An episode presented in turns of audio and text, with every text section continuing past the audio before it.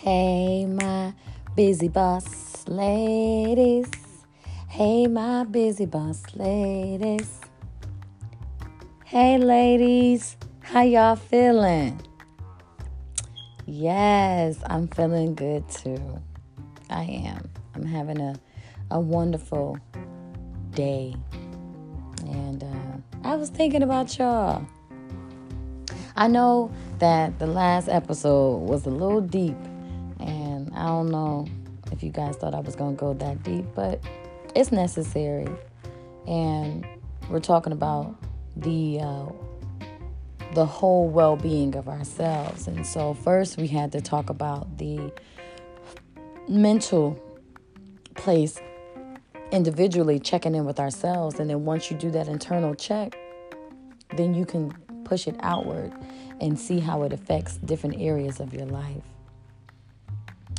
Uh, last episode, I, I talked to you and I opened up about my relationship, about, about my marriage, and how it was not perfect and how it is not perfect, but yet we are still married and we are very much still in love. Um,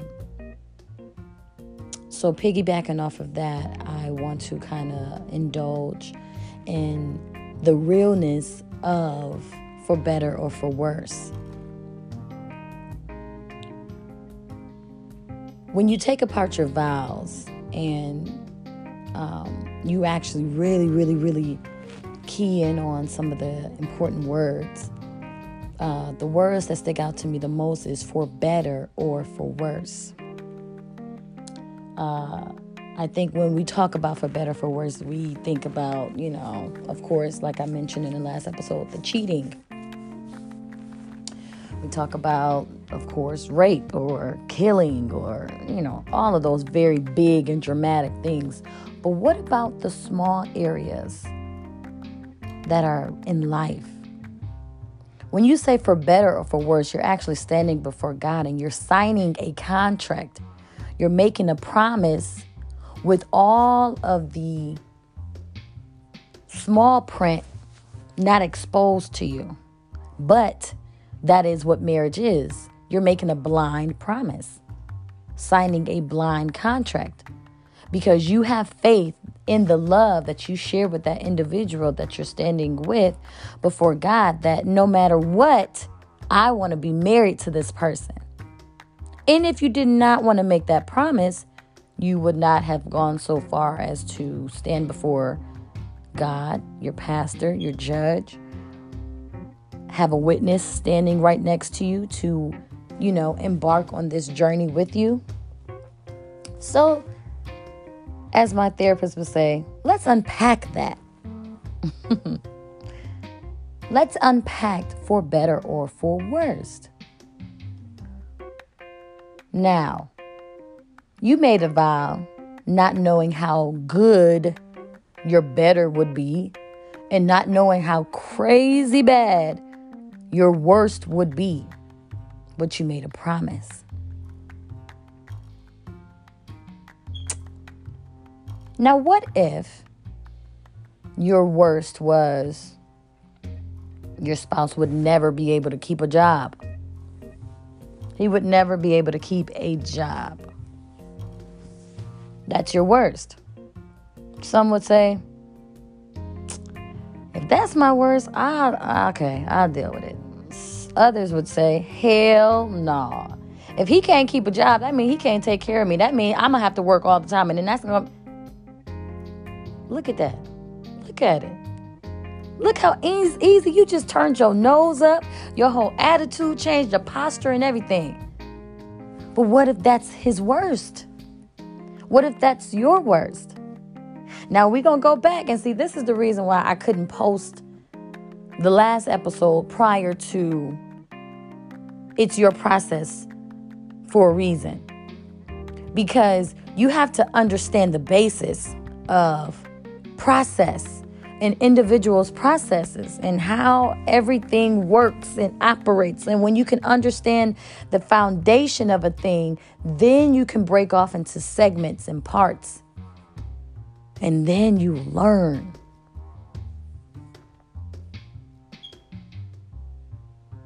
For better for worse, understanding everyone's process, understanding that you've made a promise.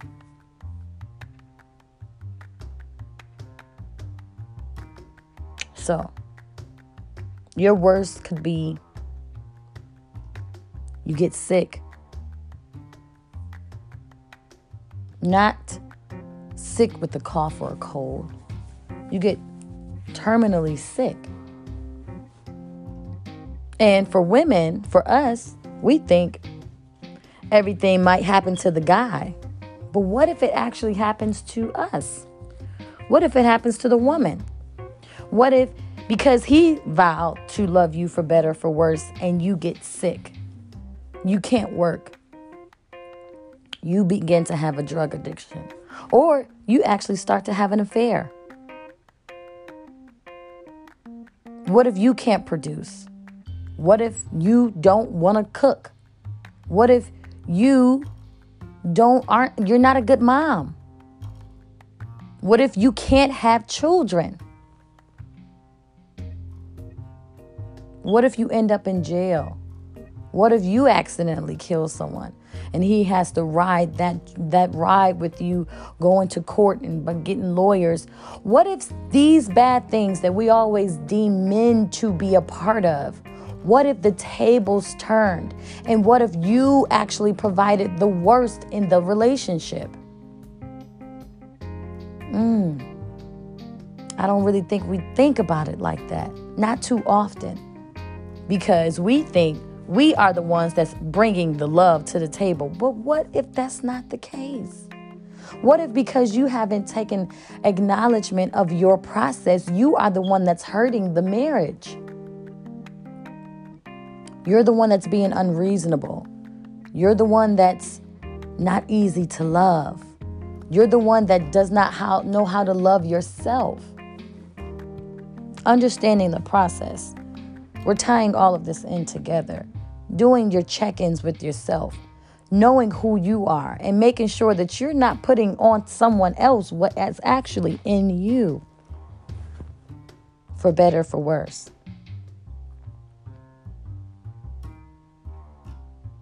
I think if more people understood the promises that you were making the day of your wedding, divorce rates would decrease because you would remember. When two people get married, it is two individuals that live two separate lives before they met each other two individuals that went through different traumatic experiences on various levels and then decided to get married, not really understanding the person that you were marrying. When you look at it like that, it makes you step back and say, dang, I never thought about it like that. Or I was so selfish, I didn't want to look at it like that. My feelings was hurt. I didn't give a crap about what he was going through. How so? And if that is the case, why? Don't you want someone to understand how you feel even when you're wrong? Don't you want somebody to forgive you even when you've made a mistake? Or are you so perfect that you don't make mistakes? Oh, but I do make mistakes, but I didn't make it. Oh, let's let's pause. Let's look at this thing because we're two individuals. And we're on two separate processing levels. The only thing at the end of the day is that you can guarantee is that I love you and you love me. You know? Husband loves the wife and the wife loves the husband. So if those things are concrete, all of the other things surrounded by it can be worked out, correct? Because you're understanding, and the wife's job is to understand. We are nurturers. The husband, but the husband's supposed to provide, okay. And he will provide. But in the meantime, until your husband gets to that level, are you willing to step up? because we're a team. Come on now. Now, we always like to throw out that word team, team, team, team. We're a team. We're a team. You're supposed to and you're supposed to. But let's say that that corn, it, that coin, it goes all the way around. Let's flip it. Because that's why a lot of men stray. That's why a lot of men don't want to be committed to a relationship because it's not 50 50. It's not 100% 100%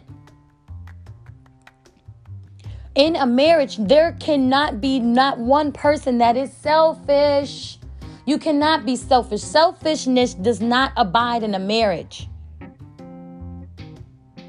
Selflessness, unconditional love, understanding, communication, all of these things that we throw at our husbands, but when they want to throw it back, we say, uh uh-uh, uh, because, uh uh-uh, uh, because, nope, uh uh-uh, uh, I don't want to hear it, nope, because.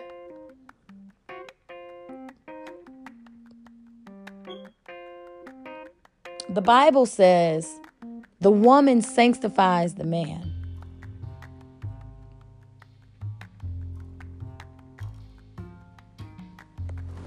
I don't know if you guys wanted to hear that, but it's true. And the way that our mothers and our mothers' mothers operated in marriages, that was their way of operating in their marriage. How will you operate in your marriage? because it's your marriage. There is no rule book on the marriage between you and your husband, you and your spouse. You guys actually make the rules as you go through life. You cannot base what goes on in your marriage, in your relationship, off of anybody else's. What works for you works for you and it might not work for everybody else. People might, you know what? After I let you guys know that my husband cheated twice in our marriage, y'all probably just decided to walk away from us in, in, in the whole totality. Y'all don't want to support that, and that's okay. I understand. But behind your closed door, sweetheart, what's going on over there? What are you allowing? Or are you now thinking about that relationship you let walk away and say, well, I guess I could have done this differently. I guess I didn't realize he was hurting. And I don't know how I would be in his shoes if I was faced with those things he was faced with. Just because he's a man does not make him Superman. Just because he's a man and you say, "Well, I want you to be emotional." Well, if he start crying, would you look at him differently? Is he a punk now? Is he a sissy? Is he a bitch? Because now you get to see that he is not as strong as you wanted him to be. But if he was that strong, where would there be space for you? Come on now. Now we either gonna shit or get off the pot. I we can't be the problem and the solution at the same time. Shout out to my mom for always giving me words of wisdom and always dropping jewels for me. You can't be the problem and the solution at the same time. What do you want your husband to be? And if he wants to be that, you have to allow him to be that.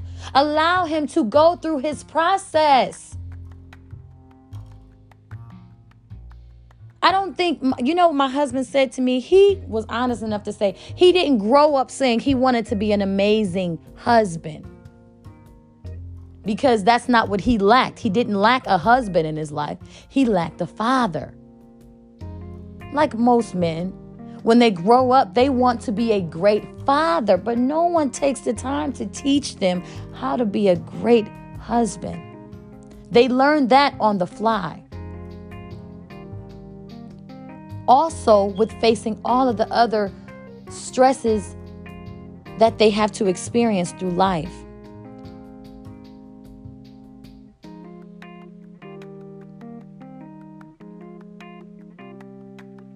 Can we be understanding, ladies? Can we be a little bit more loving? Could we be more forgiving? Could we be more calm? Could we yell less? And fuss less. Hug more. They say you teach people how you want to be treated, You show them. And just because you show it today and tomorrow and does not mean that you are allowed to get frustrated. But if you are frustrated,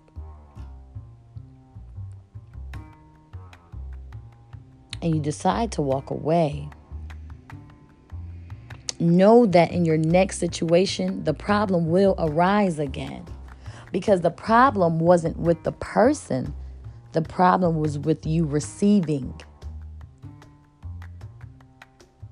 with you refusing to understand who that person was and what process they were going through. It's all about process. It's all about stages in people's lives. Just because two people decide to get married does not make them instantly joined at the hip and they are one. It's a process.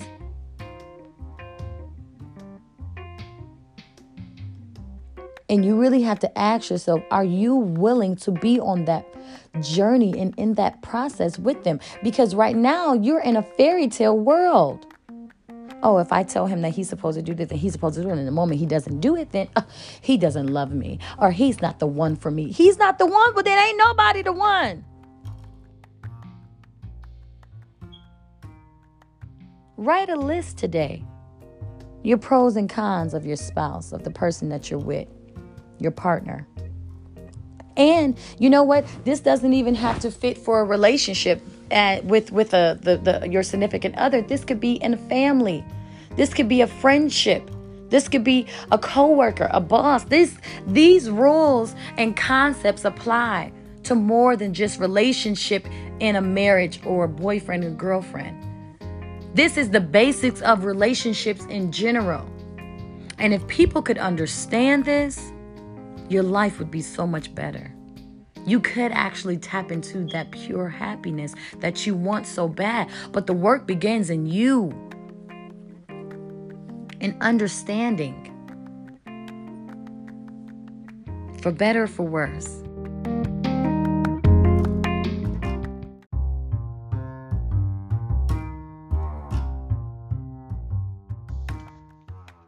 It's more than just the part in your vows. It's a concept, it's a way of thinking, it's a promise. So be mindful, be open, be understanding, and allow love to work. Allow love to do what love does. It sounds extremely cliche, but love does conquer all. When you allow love to be love and you and you not try to alter it or put limits on it, when you allow love to authentically be love, it does conquer all. And your outlook on what the response or what the outcome should be will change drastically. I was so blessed to have this awakening um, because it made me change so much about myself. And I'm not to say, like, I don't want you guys to think that I am saying all of this because I want the woman to bow down. No, this is not just geared, I'm talking to my busy boss ladies, but for my male audience, for the older audience, it, this is across the board. Because if the shoe doesn't fit you, but think about it for someone else. And I'm pretty sure the shoe does fit you because everybody goes through this in different areas of their life. So there's no reason why you should have a closed mind listening to this.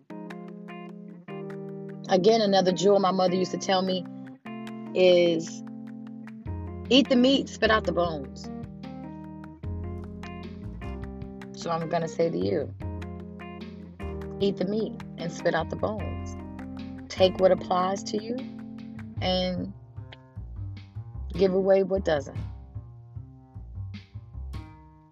I'm so excited to be able to share my point of views and my learned lessons and just my way of thinking with you guys. And I really hope that it blesses someone.